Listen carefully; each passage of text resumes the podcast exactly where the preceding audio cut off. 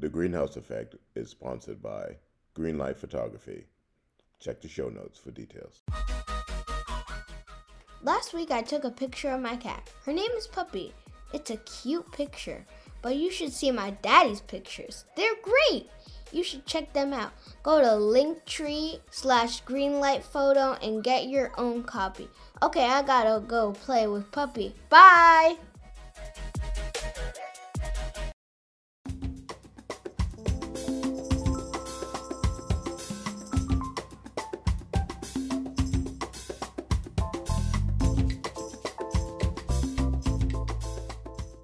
Everybody, it is twelve o'clock on a Thursday, so you know what that means. It is time for the Greene House Effect, and if you are at the Greene House Effect and you are listening to the Greene House Effect, it means that the Greene House Effect is being hosted by your favorite polymath, Hayden Green. That'd be me. And so for those of you new to the Greene House Effect, I'm, I'm going to see how many times I can say the Greene House Effect before the end of the show.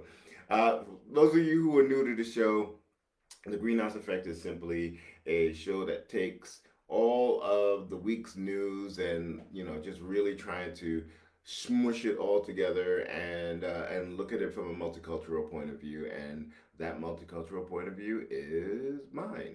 Uh, I am Hayden Green, uh, Brooklyn resident, as I said before, polymath. Uh, welcome to the new studio. This is... Uh, We had some renovations done in the basement, and uh, the result is that I got a new studio. Whoop, whoop. So uh, we are in the new studio. Hopefully y'all can hear me properly.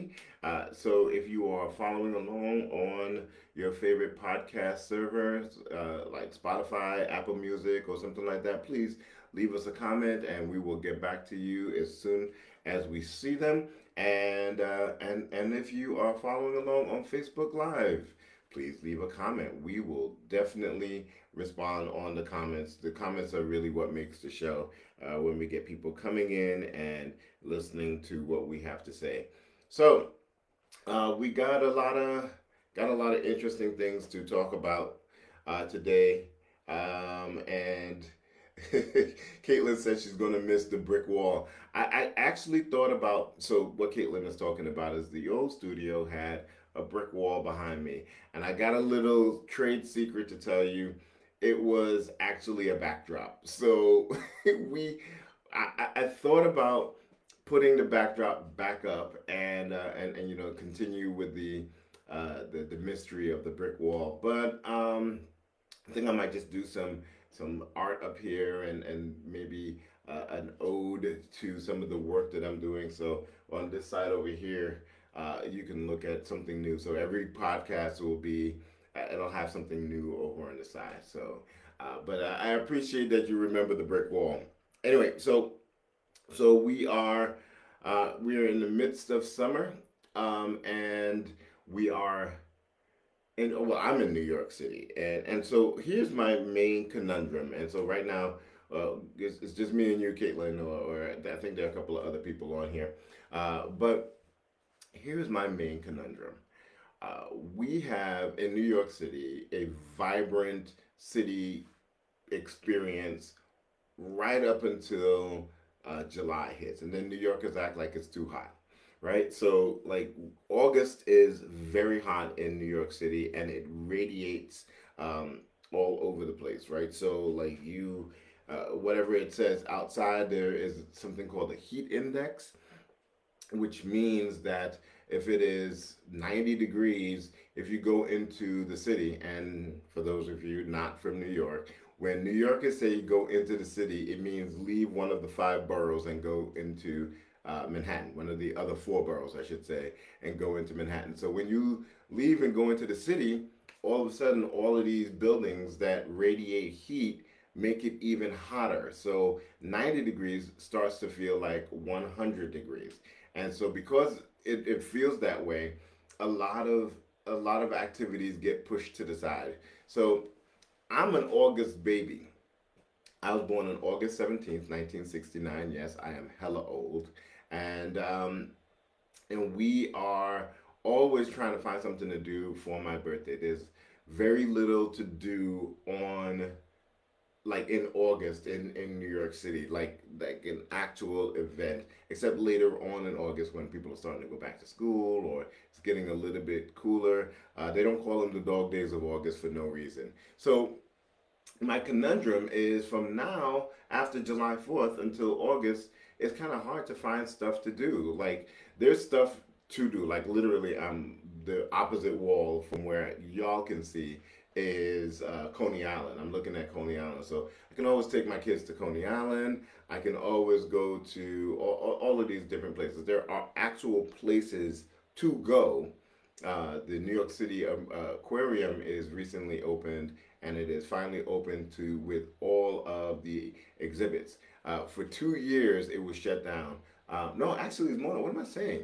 For almost ten, almost ten years, it was shut down because of Hurricane Sandy, and uh, you used to go to the to the aquarium, and they would charge you the full price, and you would only be able to go to half the exhibits, and that was really frustrating. So I haven't been in a very long time. Uh, so that's one of the things that you can do. So there's a lot of stuff to do, a lot of stuff indoors to do, but I'm talking about like street festivals and fairs and, and stuff that's happening. All that stuff happens before, um, all that stuff happens before uh, the uh, fourth of July vacation. So it's really difficult to find like one of these really big, cool things happening after the fourth of July. Uh, and so it's been a little bit, uh, a little bit hard to, to figure out exactly what I want to do around my birthday. Uh, the kids are going to, uh, the kids are going to camp. Listen, if you have kids and, and you are a parent of kids, trust me when I tell you, send them to camp. Uh, for number one, it's a great experience for them being able to learn how to make friends and and be able to expand their their horizons in terms of nature.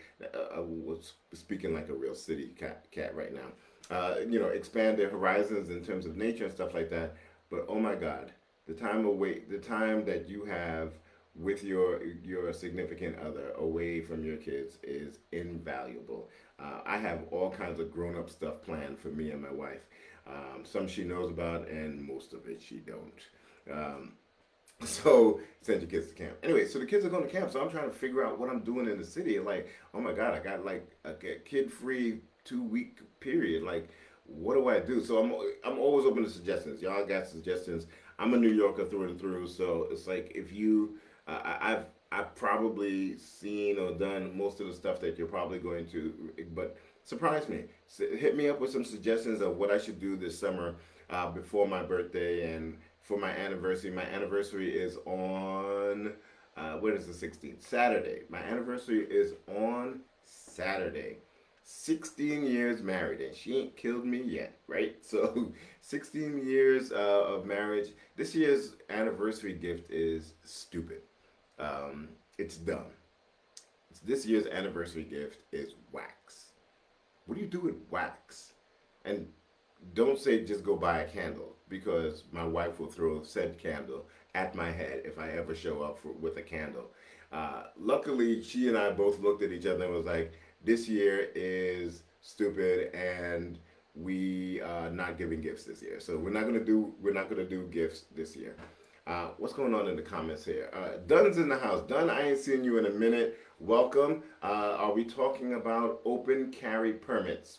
I do not know enough about that to start a conversation. Uh, we did talk about the fact that that was one of the things that the Supreme Court struck down a couple of weeks back. So we did touch on it a couple of weeks back. Um, circle back. We'll figure some stuff out, and I'll, and we'll have a larger discussion about that. Kurt's in the house. Um, Kurt says that all of his suggestions is rated R or N C seventeen. Dude, I'm fifty-three. You can you can tell me what the suggestions are.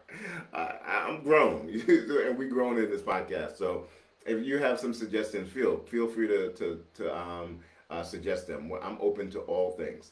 Uh, Caitlin says, "Congrats, thank you so much." Um, and Kurt says there are many things that can be done with wax. Do think back to some of your poems. You put hashtag I remember. Listen, okay, yes. Uh, I don't even know how to respond to that, Kurt. Yes, though that, that was a different life. And yes, there are a lot of things that can be done with wax. I'm not saying that I, I, I don't have those in mind, um, but it is in terms of gifts. I'm not saying that there aren't things that we can do. Uh, I'm just talking about in terms of gifts, they're kind of whack, right? Like, like what do you give as a gift that involves whack? That, that involves whack. That involves um, uh, wax, right? So uh, that's that's my point. Yes, I know there are a lot of things to do with wax, Kurt. Uh, Kurt's in a randy kind of mood today, apparently. Oh, man. Um, let's see. Uh, Kurt says he will give the suggestions, but not here. He's got uh, licenses to protect. Yes, I, I get it. You can't have that out in the open and, and being uh, viewed by certain parties. No, I totally get it. I totally get it. You can hit me up offline. And also, if you are, if you have more suggestions, Uh, please hit me up uh, with with those suggestions as well. We do. Uh, I also have a um, uh, a trip coming up. We will be going to Montreal, uh, and that we're actually looking forward to that. I have been hearing so much about Montreal. Montreal is a very so I love Canada. Canada is a a, a great.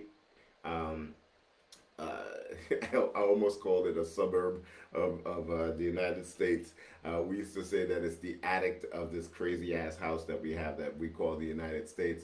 Um, but uh, I've always gone to Toronto uh, because I'm Caribbean, and Toronto is a huge um, you know, stopping point for a lot of Caribbean people. So there's a large Jamaican population, a large Trinidadian population, a large Haitian population. Um, actually, the Haitian population is probably more in Montreal.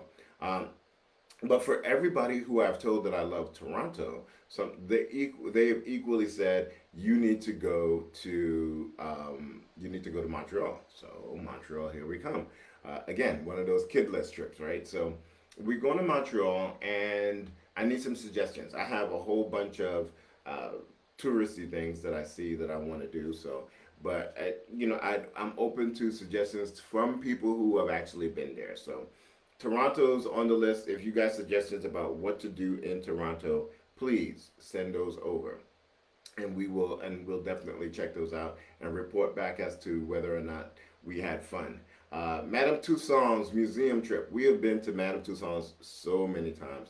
Uh, my wife is um, involved in higher, not higher education, but multicultural work. I'm in higher education. I feel like we go to Madame Tussauds all the time. Uh, so again, good suggestion. Unfortunately, we've done that stuff, been there, done that kind of thing. We're, we're tough, right? Uh, are you flying or driving? We are flying into Toronto. Uh, and, and, um, and, and so we, I think we're gonna get a car. No, we're, we're not. I, I got a hotel that's kind of like centralized, so I don't have to get a car. Said was asking whether or not I'm flying or driving. So we are driving, sorry, we are flying into Montreal. We're only staying a couple of days, so I want to like hit things really quickly so that I'm not, you know, it makes it worth the trip. Uh, I just want to actually see the city, but I also want to experience, I hear there's a really great nightlife and all the rest of that stuff. So if you have all of those suggestions, uh, feel free to pass those on, and uh, we will check them out. All right, so I'm gonna t we're gonna take a quick break, and what we're gonna do is come back, and I'm gonna talk a little bit about why I think that the Democratic Party is actually crazy like a fox, right? So some of the stuff that that we think that they've been really dropping the ball on, perhaps we are the ones that are not in on the master plan. We'll do that when I come back.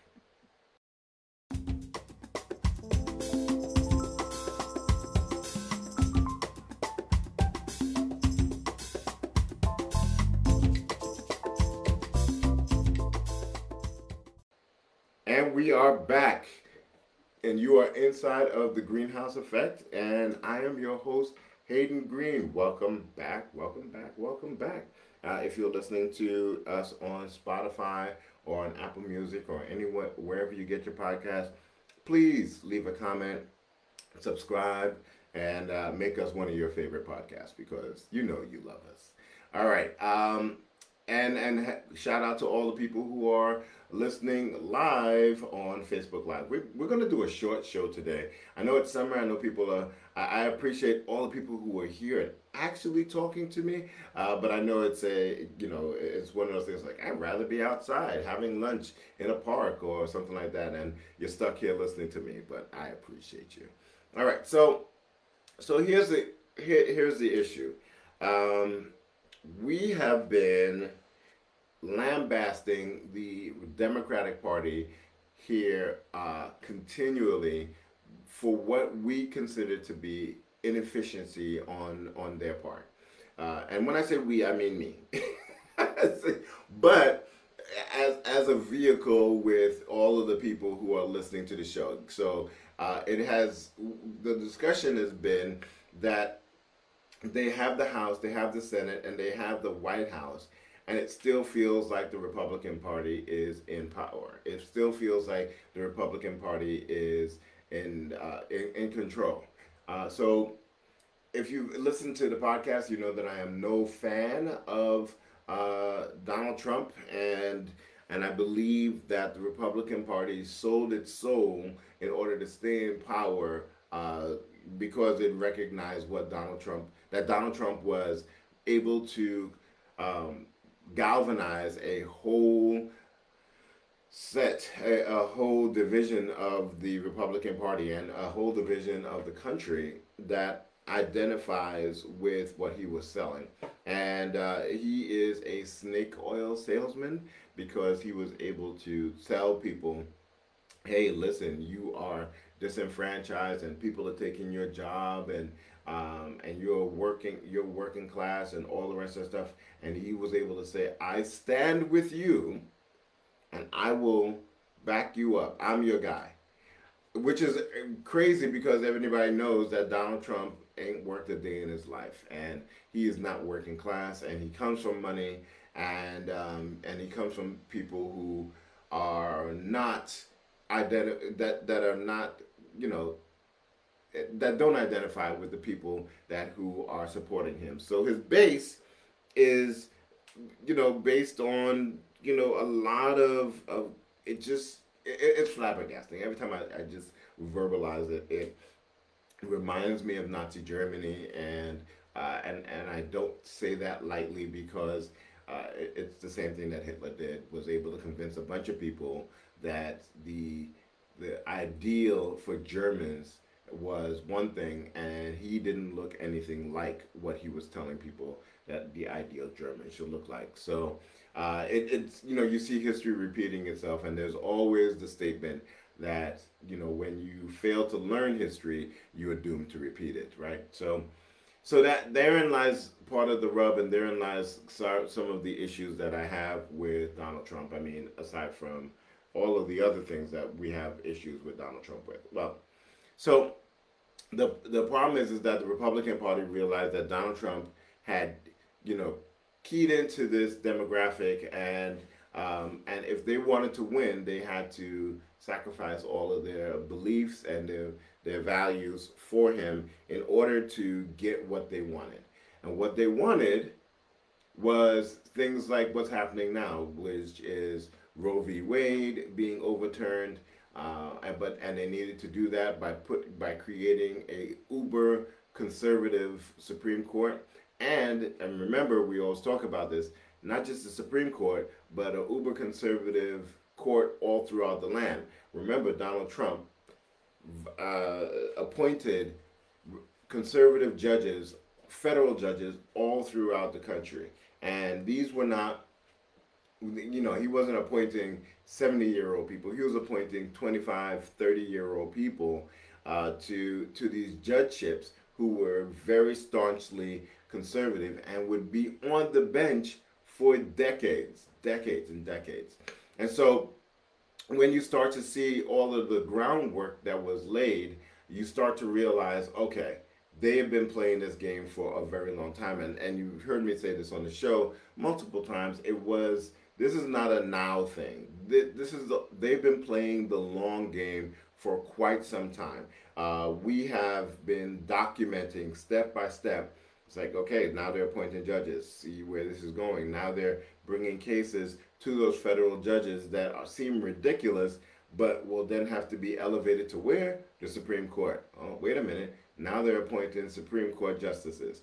And of course, if you, you heard me say this, and you know my unpopular opinion is that we are in this place that we are right now because of Ruth Bader Ginsburg. Um, and you know, you check back pop, check back podcast, the the former podcast, and you can see why I say that. Um, and so, when this election came along, uh, this last election that just went by, general election, uh, everybody got out there and voted, right? Because the main goal was to get rid of Trump, right? And but alongside that, there were real campaign, there were campaigns that were designed um to really ups up you know be upstarts in like places like Georgia, right? Uh they were upstart, you know, there, there were places in Texas that were very close to being uh turned blue because of the efforts of some of the people. And so what we saw was a real movement for uh the Democratic Party to get back um Uh, get back some of this, the the seats in the Senate, and get back some of the seats in the in, in the House. And so now they were able to get a majority in the House, um, and they have a fifty fifty split in the Senate, but they have a Democratic vice president who will be able to break any of the ties. And so the question, so what started, so so so what started happening was that it's like, oh my God, we're probably going to get a lot of social programs that people have been asking for for decades uh, finally passed, right? So if you think back to the Obama administration, there were things that they wanted to do, but they couldn't because they they started off with this with the majority, but um, and then and, and then somebody left office in Massachusetts, and then the then they put in a conservative person in Massachusetts, and they voted down Uh, Obamacare. That's how Obamacare died. Um, well, the the big Obamacare, we got Obamacare Light after that. Uh, so, and and since then, you know, there's a lot of social programs that have been that people have been asking for. Uh, the voter rights bill being codified, uh, the uh, you know women's right for uh, an abortion um, being codified, uh, getting rid of the filibuster. Uh, and so there are a lot of things that we were like, all right, here's our chance again, right? Uh, and to be able to do this and and and really put a, a final point, put it into law as to put it into law that these this is the rule of the land. Um, and then the filibuster happened. Well, uh, that's that's that's. minimalization of what really happened. The Republicans knew what they were doing. The Republicans knew that even with the simple majority that they weren't, that the Democrats weren't going to be able to get the things that they were looking for. So a lot of things passed in the in in the House and didn't make it up to the Senate. Uh, a lot of things were stalled in the Senate.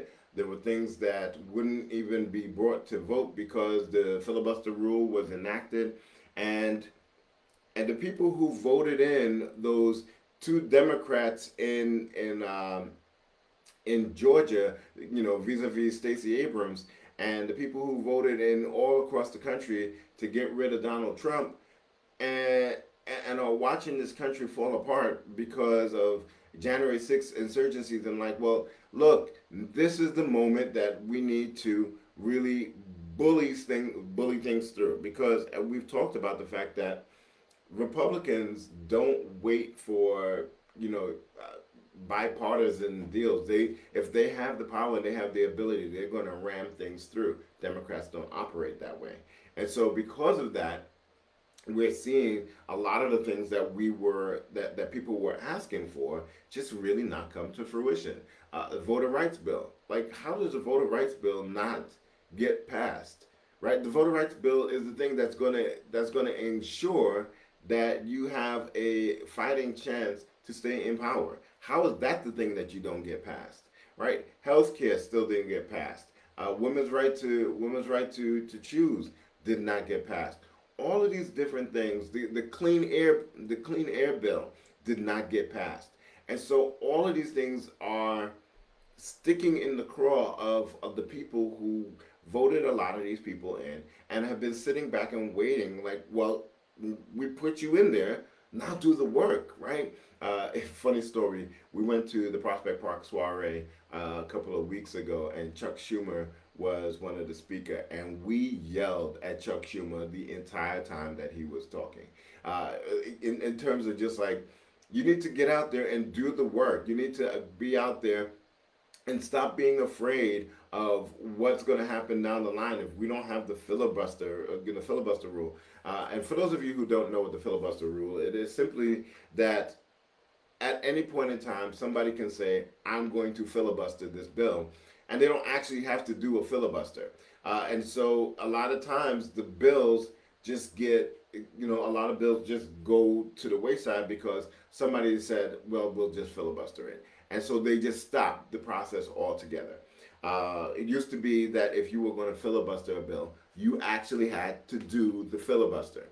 For those of you who don't know what a filibuster is, a filibuster um, is where one lawmaker, when granted the floor, keeps the floor by talking and talking and talking and talking uh, until it w the time for the, the, the vote on, on the bill expires, right? And so uh, Robert's Rules of Order dictates that if you start talking when you've been granted the floor, uh, you have to actually yield uh, unless you are given a certain amount of time in, in, in particular. So um, it became time consuming, and people were doing this for like entire days. Uh, and so they came up with this new rules like, we're not even, we know this is what you're going to do. So rather than have you waste everybody's time, just say you're going to be, you're going to filibuster, and then, and then we won't do it anymore. Um, and so the, the Democratic supporters are asking for Joe Biden to get rid of the filibuster uh, so that, so that votes come to the come to the table, uh, and you you don't push votes away uh, by simply getting up there and talking for hours or threatening to do so. So that's one of the, and if you have a, a majority, it if you have if you have a majority and you call the vote, the vote will go through. But if you have the filibuster rule in, the minority uh, candidates are not never going to be able to get their vote in or get their votes heard. And so the, the Democrats are afraid of getting rid of the filibuster because they're afraid that when it comes time and they want to use it, that it won't be available to them. And, and I think that this is part and parcel of this hugely partisan uh, you know, situation that we have. First of all, the fact that we have a two-party party system is what's really destroying this country, but that's a that's a topic for another day. But we we need to, so all of this stuff is going on. They want Joe Biden to get rid of the filibuster. They want him to, you know, do the clean air bill, the the clean energy bill. They want him to uh, codify women's right to choose. They want him to Uh, you know, healthcare and and voter rights. All of these things are the things that the people who came out in droves in November to really, really, really lean into. So they are not going to do that. They also want him to expand the court. They want him to put two more judges on the court. Uh, and we've talked about how that happens in previous podcasts. If you missed it, go back and check it out. Uh, so they want him to put two more judges on the court. And here is where I think the Democrats are actually crazy like the fox. So every time you have a situation where all three, all three, uh, uh, well, um, two arms of the government uh, are for one party, uh, you tend to see either the Senate or the uh, the the the House go the other way. And the thing that is more likely to happen is that the House, that the that the Democrats would lose the House. Uh, there, I forget how many seats are up right now, but it's more likely that it's, the Democrats would lose the seats to the House. Um, I, I think the Senate, the senators that are incumbents that are up for uh, up for this midterm election are probably safe in their districts, so or in their states, I should say. Here's where I think it's it, it becomes interesting. What if the Democrats have been playing possum on this Roe v. Wade thing, and playing possum on a lot of these other things, because they want they wanted the Republicans to come out strong and to come out with this really aggressive um, move to get rid of Roe v. Wade, really cauterize, you know, really galvanize all of the people who are like, wait, wait, wait. I'm a Republican, but that doesn't mean that I don't want the, you know, I'm a Republican woman, and that, but that doesn't mean that I want to give up my right to choose. Now you start seeing where all of these people who are in red states, who have lost their ability to choose, and whether it is, you know, whether it is you want an abortion or you know somebody who needs one, or down the line it's a, a you know, a family member or something like that. Now you have these situations where those people are in red states where, like, wait a minute, I, you know, I didn't sign up for that, right? Like, I didn't, I, the way it was was fine. You know, if you want one, get one. If you don't want one, don't get one. Um, but that, you know, having that choice was never a part of the deal when I, you know, signed on or voted for these, these politicians. Now you have these people who are disgruntled in these red states, and they're thinking about, well, I'm either going to put pressure on the politicians that are in there uh, to change their platform and change their votes, or I might vote them out. So could it be that the Democrats watched all of this happen in order to maintain their lead or to maintain their power in the House and in the Senate um, in the midterm elections? Could they be that cagey? Is it possible that our the Democrats that we seem to be feckless uh, over the last two years have actually had a plan all along? I mean, it's something worth thinking about, and it's something worth looking at in November, but I am beginning to think that maybe that's the way that they're going, right? Because right now, the focus is, is like, oh man, in order to do X, Y, and Z, you've got to get out there and vote. Wait a minute, we did that, and you didn't do anything with the, the, the politicians that we gave you.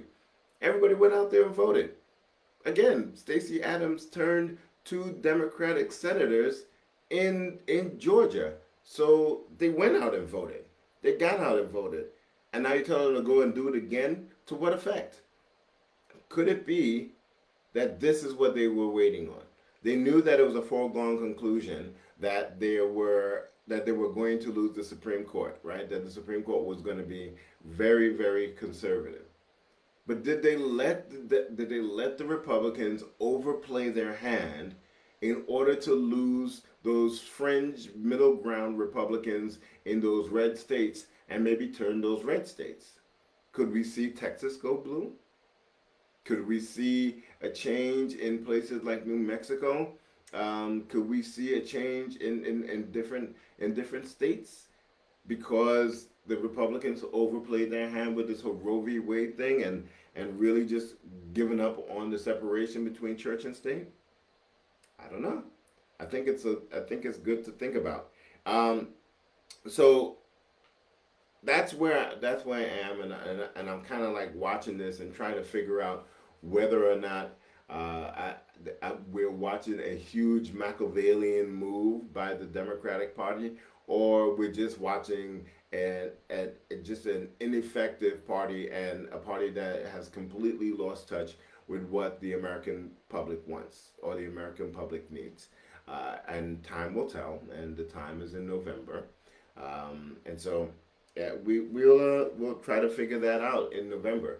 I actually... I, I, I want to believe that there are strategists who are thinking about this, because if me in Brooklyn sitting on my couch is thinking about this and came up with all of this, I want to believe that the guys with the political science degrees and, and the people who've been working in politics for all of these years are a little bit smarter than me. I always want to believe that there's somebody who's smarter than me out there who knows what they're doing. And that's how, that's how I feel about a number of different things. Like when I'm driving around and I see a police car just parked in a place that makes no, absolutely no sense. I was like, well, I, I gotta believe they know, they have more information than I do, and they're smarter than me in that particular situation. Or like when I travel and the airline does something that makes absolutely no sense, I'm like, maybe they're smarter than me uh, in that particular way. Um, anyway, so I promised y'all a, a shorter show. I'm gonna end about ten minutes early today. Uh, one of the things that I do wanted to, that I do want y'all to, um, Kurt says, if I think that there's a bridge in Brooklyn for sale. In other words, if he, he thinks that, if I think that the, the Democratic Party are strategists and, and are really thinking about this in a better way than I am, then he's got a bridge to sell me. Listen, listen man, I can hope, right? I can hope. And, and so one of the things that's really interesting, I've always said this, is that there, there, there is not an intrinsic good or bad nature to any political party, right? There are things about the Republican Party that make sense, and there are things about the, the Democratic Party that, that make sense. And just the same way, there are things that don't make sense in the, in the philosophy of either one of those parties. The problem is, is that the current set of politicians in, the current set of politicians in uh, both of the parties have become very nefarious, especially on the Republican side, and feckless, and when it comes to the Democratic side. And you can't have uh, a group of people who are really just ineffective being bullied by people who are uh, out for their own benefit, out for their own uh, well-being, and have a good government, right? And then you have fascists running all over the country trying to overthrow everything. Right, so I think there is there is a hope that I have to have, that the people who have been chosen to lead the country, again, lead the country, chosen to lead the country, have some level of, you know, strategy when it comes to getting things done. Because if you're a business person, and I come from a business mindset, if you're a business person, in order to get certain things done, uh, you have to have negotiating skills, and you have to be able to understand what the situation is that you are in in order to manipulate it. You cannot go in there with, oh, I am thinking about this in a, in, you know, a euphoric kind of way, and I, and I want to to walk through these doors with rose-colored glasses and hope for the best. No, you've got to be, you got to be, you got to have a, a level of strategy. And if I believe that one party has zero strategy and one party is doing nothing but strategic moves, then we're all doomed. That's just the bottom line. So I have to believe that that that there's some other plan going on with the Democratic Party. I have to believe that, or else we're in a screwed up country. All right, so I want to shout out some of the people who have been hanging here with me. Cortez and Alan. Oh, Alan. Uh, I, Alan is one of my fraternity brothers. We call him uh, Brother Santa because uh, he has the most awesome giant white beard. Um, uh, Kurt says, I think that you're referring to faith and not hope. If you have faith in people that you've done elected to respect, represent your interests and not their their own. That is, that is a little bit of faith. Um, Caitlin says, I keep hearing that South Carolina doesn't have the power to enforce the rulings. I'm waiting to see if New York will try to prove that or or not with the open carry ruling. Um, yeah, that's, so th this is something that we talk about all the time. Uh, and I'll come right back to that, Caitlin. Kurt says, and who is being strategic is irrelevant to the circumstances and goals of the individual. Yeah, uh, yeah, I mean, that's the case, that's the case, right? Like, You, the strategy only applies to the, or, or is only applicable when you start looking at who's in the seats and who's, uh, tr what their goals are. Is it to stay in power or is it to actually help people? Um, Caitlin, um, there is a real conversation uh, that is happening right now about enforcement. And so you've heard us talk about this multiple times, that you can enact as many laws as you want, but if there is no money for enforcement, then it falls flat. So that's the next step, right? So I was just listening to this podcast um, on This American Life called The Little Pink House at the Edge of, at, in the Middle of the World, or at the center of the world. And and part of the problem is, is that these states now have these trigger laws that make it illegal to um, have an abortion in those particular states. But in order to prosecute somebody, there has to be enforcement, which means somebody has to go arrest that person, right? And then there has to be somebody who's willing to prosecute that person. Uh, and so all of those things take money, right? So you have to have money F- you know, funneled into the enforcement arm, so people go out and arrest people. But also, you have to have D As that are willing to to add to to dedicate resources to um, to prosecuting people who are who are giving out doc, um, abortions. And already, we are starting to see a lot of states. The D As are saying, "No, we are not going to prosecute doctors for giving an abortion. We're also not going to bring these cases uh, to. We're, we're not going to we're not going to bring cases uh, against people who are transporting people back and forth over state lines." And there's some really interesting uh, theo- theoretical legal wranglings that are going on right now. Like, for instance, if the child is unborn and you're transporting it over state lines, that's that desire to cause harm to a minor. And so now that's kind of some of the stuff that they're trying to push out there. Uh, but uh, you also have states like Texas who, remember a couple of years ago, or might have been just a year, uh, but, you know, some time ago, enacted a law that says that any regular citizen can sue a doctor or sue somebody that they see trying to help somebody get an abortion, right? So those are ways that that Texas is trying to get around it.